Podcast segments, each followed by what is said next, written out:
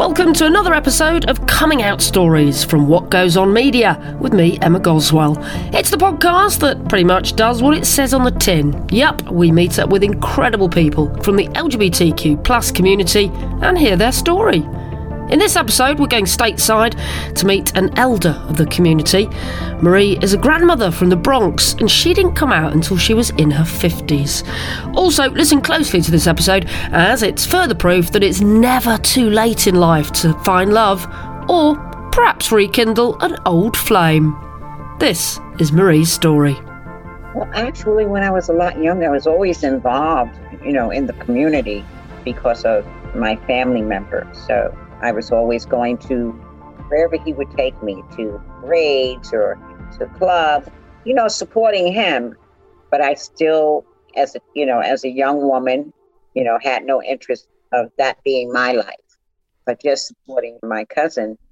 And as I got older, I would volunteer for different uh, events and and uh, I wasn't considering my sexuality at that point. Uh, am I gay? I, I didn't think about it. Truly didn't think about it. And after uh, getting married and having children and the loss of those, you know, relationships, I considered myself asexual. I was not interested. Men, definitely not men. and, and women, no. You know, I just say, well, I'm asexual. I'm not interested. But when you were with um, your husband, then did you think that uh, you were heterosexual, or you just sort of didn't think about it much? You just sort of went along with it because that's what everyone else was. I just doing. went along with it because that's what was expected. You know, you're a woman, you're supposed to be with a man. You know, not realizing that a lot of not finding the pleasure, the enjoyment was because I belonged somewhere else. so, but it was late coming. But yeah, better late than never. yeah, yeah. What was it that led you to come out a lot later in life then? Well, after having a family and seeing the difficulties that folks were having coming out and, uh, you know, ostracized by family and friends and jobs, it was very hard to say, well, I'm going to come out at this point. And especially when you're, you have children, I have five children. Wow. And considering their lives, they were my first priority. I raised my children, and when my youngest, 17, she went to Temple University. Yeah, they weren't children anymore, so they were all adults. They'd all gone to make their own lives. Was it was it that that made you think, right, well, I can go and Yeah, do what I, can- want to do now? I can go and do what I want to do. I, like I said, I was always already involved in the community. I was working at the Bronx Community LGBT Pride Center. Wow. and my children, you know, they knew that that's the kind of work that I did. That's the people that I was involved with. Um, I also was working with another young lady, uh, a gay female in the community. She's a, promoter, and I handled um, her business. You know, I worked for her. So, you know, it was nothing new. Me being involved in the community, what was new was when I decided that I think that this is me. This is what I want to do Yeah. and and I found someone wasn't the right someone for my first venture, but you know what? That's that's the way it goes. it's very rare that people find the one, the first one. yeah. right, right. And I was so disappointed. And a friend, my good friend, said to me, "You know, did you just think that they just wasn't the right one? Is you know, you got to try again." Hey, let's talk about the Bronx a bit because it's somewhere I've not spent much time. I've been lucky enough to go to New York a few times, but what's it like in terms of being LGBT friendly? Because I guess you've lived there a long time, have you? Yes, I've lived in the Bronx a long time, and there are still problems. There are still problems. What happens is we tend to group together to protect each other, you know, as family and friends, and you know, fight against the, the discrimination that's still going on with housing. Hmm. You know, just walking the street, you know, being attacked, or you know, we have to deal with all those kind of things. So is it was that part of it? Was that part of not feeling like you could come out and be accepted because it was a fairly into you know it can be an intolerant area? Oh yeah, that was part of it. And in the African American community, the church, you know, played a played a, a real big part in how we lived our lives and you know, what we could, we could cast that outcast as sinners. So you have to be very, you have to be very careful if you wanted to have a life. So, are you from a religious background? Is that part of your family's no, experience? I have been involved with the with the church, but I'm not extremely religious. I've tried um, the Christian religions and also the Muslim religion. Uh, my first husband, his family was Muslim, so you know I've been through different religions. But me right now, no, I'm not extremely religious. I'm, I, you know, I'm disillusioned with the religious yeah. community when it comes to people and lives. Are you still in touch with your ex-husband? Do you? Uh, did you? No, I have no contact. No, no. You wouldn't know what they thought about you coming out as gay then. No, I wouldn't know. Wouldn't care. Fair enough. uh, so um, you did obviously find the one, and I guess finding the right person to be with gives you more confidence to, to come out, does it? Do you think? I think so. Mm. I think when you have that support and that love, it, it makes a difference. And, and was it that that made you think, right, this is the time I will actually go and tell my children now? Because that's a big deal, I guess, isn't it, as, as a parent to tell your children? It's, it's very difficult to tell your children. And even today, my children say, Mommy, you're not gay. You know, they say, Mommy, you are the straightest gay person that I know. or you're the gayest straight person that I know. oh wow, wonderful! But I mean, but generally, are, are they supportive? Are they happy for you? Um, they're supportive. I believe with my children, if I decided that I, I, I told them I was going to get with a with a with a man, they'd still have problems with their mother having a relationship. I think they think parents are archaic and we don't think about sex and we don't need or deserve to have that kind of a relationship. God, do you mind me asking how old you are now then? I'm 67. Yeah, and I'm guessing that sex and relationships are still important to you. Still very important. Very important. Yeah. But the relationship first, and then the sex is second. Yeah. You know? Yeah. So you are settled down in a, in a happy, loving relationship now. Well, you know, the funny thing is, I went to the Sage 25th Gala last night. Oh, yeah. And um, I had broken up with my partner. Oh, and gosh, I'm sorry. Yeah, we rekindled. This is why my reception is not so great because I'm at her house. ah! so Sage has got a lot to answer for then. Yes, that's how I met her in the beginning, and this is how we got back together through Sage. Isn't that wonderful? well, tell us a, tell us a bit about Sage then, because I don't think everybody will have heard of Sage. You know, partic- particularly not in the UK, maybe. Well, Sage is that organization, the longest existing organization for um, seniors in the LGBT community, and they are all over the United States, the world now. They're international mm. and they're very supportive. They're instrumental in getting legislation passed here in, in the United States, marriage equality. Yep. You know, they were the, for, the at the forefront. So they are very important. They are supportive in our everyday lives. They've opened up community centers. So you'd recommend people to get involved with Sage, then I guess, wouldn't you? Oh, absolutely, absolutely you know, for services, for um, socialization. You know, it's a big help. They have part of the organization for veterans. So, yes, I would recommend SAGE for anyone. And we're getting ready to go. To, that's been my dream for many years, and I've been promoting this since I was at the Bronx Community Pride Center. Intergenerational conversations and gatherings, and that's where Sage is heading now. You know, we're starting with the intergenerational, so we get some young folks and we can see their perspective and they can and and see ours and you know learn from each other so that's important that's where that's where we're headed they have started uh, we're behind two developments um, lgbt housing developments. They're not perfect but they made the effort and, tr- and tried but you know in in this world it's a small step but it's a step in the right direction because you know you still have the people who are fighting it you know. Oh we can't be an lgbt development. We have to be friendly which means you have to have you know let everyone in and then you find out that you're letting everyone in but we have a very small part the percentages are not all that great as far as the housing we are back to being a minority. Yeah, which is not what we want necessarily. No, that's not what we want. And it's not comfortable for a lot of, of us. This is something I've heard of in the UK, and, and some of what it's like in the US It might be different. That, you know, a lot of older people, you know, when they get to the end of their lives, they're ending up in nursing homes and they're ending up in accommodation. And it's so intolerant, they end up going back in the closet. So they may have been out and proud, and then they've ended up going back in the closet. Is that happening in the US? Yes, it is happening. And it's sad. It's people I know, they have to be, they want to be safe. You know, it's the end of their lives. They're in a nursing home and to protect themselves from the staff and you know the uh, the other um I don't want to call them inmates. Residents. Residents.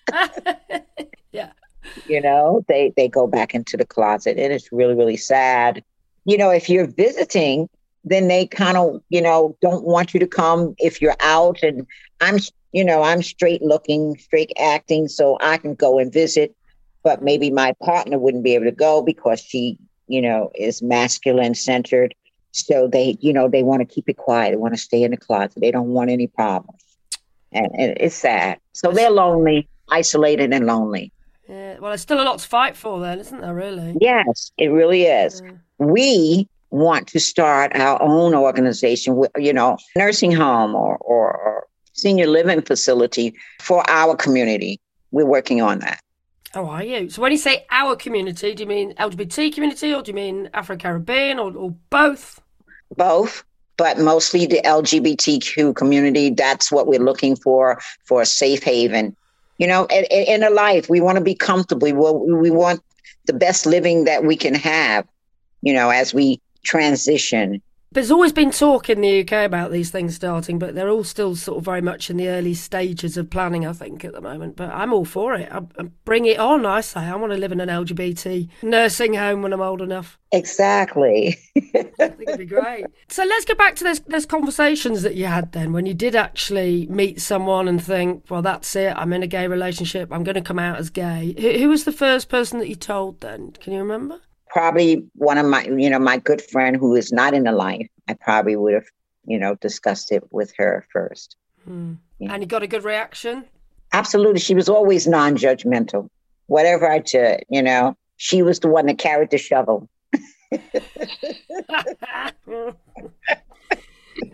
God, brilliant! And what about any of your kids? Did you did you pick one to tell first? If you've got five, did you did you start the oldest and work down, or did it not really work out like that? Like I was saying before, my children are still uneasy with me saying that I'm gay. They're still uneasy with it. They they are in denial. You know, it's right in front of them. I was, you know, living for years with someone, but they, you know, oh, that's mommy's best friend. Or, you know, that's mommy's roommate, but never that's mommy's partner, that's mommy's lover, you know. Does that hurt you? Absolutely. Mm. Absolutely because that means that they're not seeing me for who I am. So I distance myself from them because, you know, time is of the essence. I cannot waste my time. It's five of them. Listen, I got other things that I need to be doing. Yeah. Do you speak to any of them then, or are they all being a bit oh, judgment? I speak to them on a regular basis, but um, you know, when it comes to socialization, I'm with my LGBT family and my partner would encourage me to go to family events. And I would go, and I just didn't want her to be uncomfortable or mistreated by homophobia within my family. So that's why I would avoid situations. It's not good, is it? I mean, I, th- I speak to a lot of people who are perhaps younger, and they feel like they have to educate their parents. But it feels uh-huh. like it feels like you in your sixties are having to educate the younger generation to not be homophobic. Yes, and especially like my grandchildren. I, uh, my grandchildren. I, I have two great grandchildren now. They need oh, to be. Wow. yeah, how old are they? Um, the youngest um, great grand, I believe, um, is maybe four or five years old. I, I'm not in contact, but I'm in contact with two of my granddaughters who are in the life. They're in their twenties, and um, I'm spending time, and she's. I'm very proud of them, and they're very proud of me. They can say, "My grandma, my grandma's in the life," you know. so I'm connecting with them. So they're quite good allies to the LGBT community, are they? The people in their twenties. They are wonderful. Uh, one is in, in Maryland and the other is in Georgia, but they're living their life. They're living their life. And I'm so, so happy about that. And they're ignoring my children, their parents, and living their life. it's that middle generation we've got to worry about then that are not being as tolerant as they might be able to be. Exactly. Exactly. Uh, but I remember when I saw you do a speech, I remember you saying that your uh, your cousin was it your cousin that came out as gay first, quite yes. a few years before you, and that that sort of really enlightened you, I guess, did it? Because he sort of was, was the trailblazer and made you aware of who was going to be safe to come out to and who wasn't going to be okay with it. Exactly. And, um, you know, we are still very, very close. Well, uh, because of the pandemic, we haven't been able to really get together. But he's still a, tra- a trailblazer. He's still out there. He still gets his party on. Yes. and how old's he? Wow, he's in his early 60s. So he wouldn't have necessarily been around at the Stonewall riots in terms of being involved. He would have been a bit too young, really, wouldn't he? Right, but he was out there very young. He was out there going to the different clubs and, and the different events. Yeah. I bet he remembers that time quite well then. He does remember those times. And he all he's always reminded me, you remember? And I went with him in a lot of the places. I didn't know that that was you know, now famous spot. Yeah. At the he says, and I was saying, you remember it was so and so. Low. Oh wow! Oh, you mean to tell me I was there? so what? You might have been at Stonewall, but you can't remember. right, right. But I think you'd remember if it at the riot. That I mean, that was pretty dramatic. Oh, no, I was, was not at the riot. No, I was not at the riot myself personally, but I mm. do have friends who were there you know, I, was, I have been lucky enough to speak to one person that was was there that night, but it's just something that well, it's just part of our history, isn't it? It was it, it was a moment where people stopped going, "We're going to take this anymore" from the police. I am so happy. I'm I'm sorry that people were clubbed and beaten, but it changed the world. You know, Stonewall changed the world. It really did. There's no underestimating it, really. You know, we still mark the occasion in the UK as well. That's where we still have a lot of pride events in June, like you guys do. You know, it's all because of Stonewall. Right, right. Mm. And I'd love to come over there to the UK and, and see how that works. Oh, yeah. Well, you'll have to come over. Pride in, well, which one do you want to go to? Pride in London, Pride in Brighton, Manchester, Birmingham. Oh, what do you yeah. recommend? Well, well, I live in Manchester, so I'd have to say Manchester, wouldn't I? Manchester, okay, great. yeah, come over and visit Canal Street. Okay. Do you get involved in the Pride festivities in June? Oh, absolutely. Absolutely. I'm involved every year. I'm organizing, making sure that seniors who want to be a part are able to get on the bus that Sage has, yeah. you know, and wave at the crowds and you know, it's a wonderful experience for them. And uh, my partner, who is not from New York, she had never been to a gay parade. So a couple of years ago, when, you know, before the pandemic, I made sure that she got on the bus and, and did the gay parade. And it was a wonderful experience. What was it like watching her? What was what was her facial expression like? What, how did she take it all in? She was over the top. She was just really enjoying herself and you know, meeting and greeting people who were on the bus and, you know, talking and laughing. And after, you know, after the end of the um, parade, just getting together with people and, and, and um, socializing. It was wonderful. She, she was like a kid in a candy store. you know, that's how I always describe it, though. When I describe, you know, my first Pride was when I was London in uh-huh. the 90s, and I was about 18 or 19, you know, and it was so important to me just to see so many other LGBT people being out and proud. I couldn't believe it. But I can't really imagine what that experience would be like to do it later in life, you know, to do it 50, 60 plus. It must be, must be a, a, a celebratory, but almost weird out of body experience, I think. I think so. Yeah, I felt like that just watching her. what was your first Pride like then? Can you remember? Well, I went with my cousin, like I said, a lot of years ago. Mm-hmm. And for me, I, you know, I have a problem. I used to have a bigger problem with crowds. You know, you think of a crowd, everybody looks like they're having fun, but, you know, things can turn. So I was a little nervous being there, but I watched my cousin and his friends and they were enjoying themselves. So, you know, it was pleasurable. Yeah. as an older adult, going to the parades is a different experience for me. I really enjoy them because it's part of me now. Yeah, what do you take from it then when you go? What What's the best bit, do you think? Just seeing the thousands and hundreds of thousands of people, you know, who are like me and enjoying themselves and saying, you know, look at me, see me, and just people just being so happy and involved. It's it's wonderful. It's it's hard to explain. Like you say, it's almost like an out of body experience. I bet, I bet. Hey, so what happened when you came out to your cousin then? Because I mean, you've been going to all these gay events and parties and venues with him for decades, by the sound of it. So how did the conversation go when you finally told him? Well, he told me. Ah, one of those conversations, right? Go, go on. What happened? He told me because I was still hiding from my family, even though I was out involved and, you know, uh, making speeches and protesting and things like that. I wasn't doing that with my family. You know, he pulled me and said, you know, congratulations. You're being your true, authentic self. and did you go, oh, thank you for pointing that out? Yes, I think you're right. Yeah. And was, was there any part of him that was like, well, why didn't you do this 30 years ago? Or no, he was just understanding that that was, that was your process. Right. Very understanding. He knows. He knows the hmm. family dynamics too. So, is there any part of you that regrets not maybe trying to do it sooner, or was it just would have been impossible? I don't think that I would have been ready. And that means that my whole life, you know, my children, who I, you know, I'm love, I, I, I'm glad that they're here. And those are my experiences. Perhaps earlier things could have been different. My life could have been, you know, I wouldn't be on antidepressants. Maybe.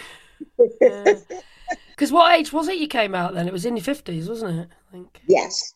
Yes. God. So, what advice would you have to anyone perhaps on the same journey, you know, thinking about coming out, but they haven't done it till a little bit later in life?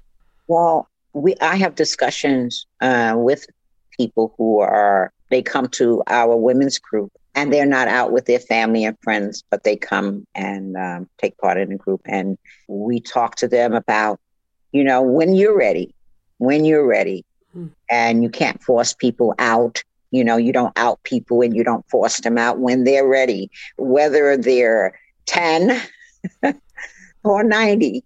You know, I have a woman in my group, she's 88 years old and she is not out with her family. Wow. And she's facing the, what we were talking about, maybe possibly going into a nursing home. And, you know, what's that going to look like for her, you know? Because now she has us and would she have to cut herself off from us? Her children want her to move in with them, but she says, I can't do that. I will never see gay people.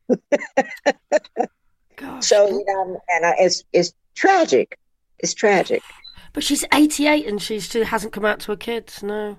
Yeah. But I did read about that guy last year or the year before, somewhere else in America, not anywhere near York, who came out age 90.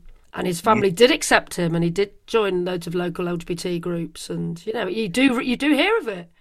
Yeah, it happens. It happens. I just can't imagine being 88 and in the closet. I think, yeah. Oh, but uh, you know what? she thinks she's in a closet, but people know. and her family knows, you know, they don't talk about it, but I'm sure they know. You know, she had her son bringing her to our church, which is the name of the church is End of Life Ministries. You know, he doesn't live in New York, but I mean, he has not lived under a rock. so it's a very pro LGBT church then? Yes. Yes. Hmm. Has she got a partner? Has she got a girlfriend or had a girlfriend? No, she, she had a partner for, for more than 50 years. Her partner passed away. Oh, for more than more than 50 years, she had, well, no, because of the age difference. They weren't sisters. You know how we have those relationships. You live with somebody, this is my sister, this is my cousin. Hers yeah. was, um, that's my aunt. That was an aunt and a niece because of the 15 year age difference, you know, so that they could move into housing. Wow. Yeah. But they were together. They were together 50 years. God, it just amazes me. Just think how many women in particular, I think, would have been together throughout history, but never documented because they're all written down on things as, like you say, aunt and niece or sisters or. Yeah, cousin. It's so many of us. There's so many stories out there. Yeah. Oh, yeah. There's several books in that, I think, isn't there? Yes. so, how would you like to see? I mean, you've lived a good sixty-four years. How would you like to see the next sixty-four years pan out then for the for the LGBT community, particularly in the Bronx? I would like to see where it doesn't matter. We don't have to, you know, hide or we don't have to not be a part of the whole community. Everybody is just people. You know, the acceptance. That's what I'm looking forward to. Just the acceptance. The wonderful Marie talking to me there. I feel like I learnt a lot listening to her. A huge thank you to Marie.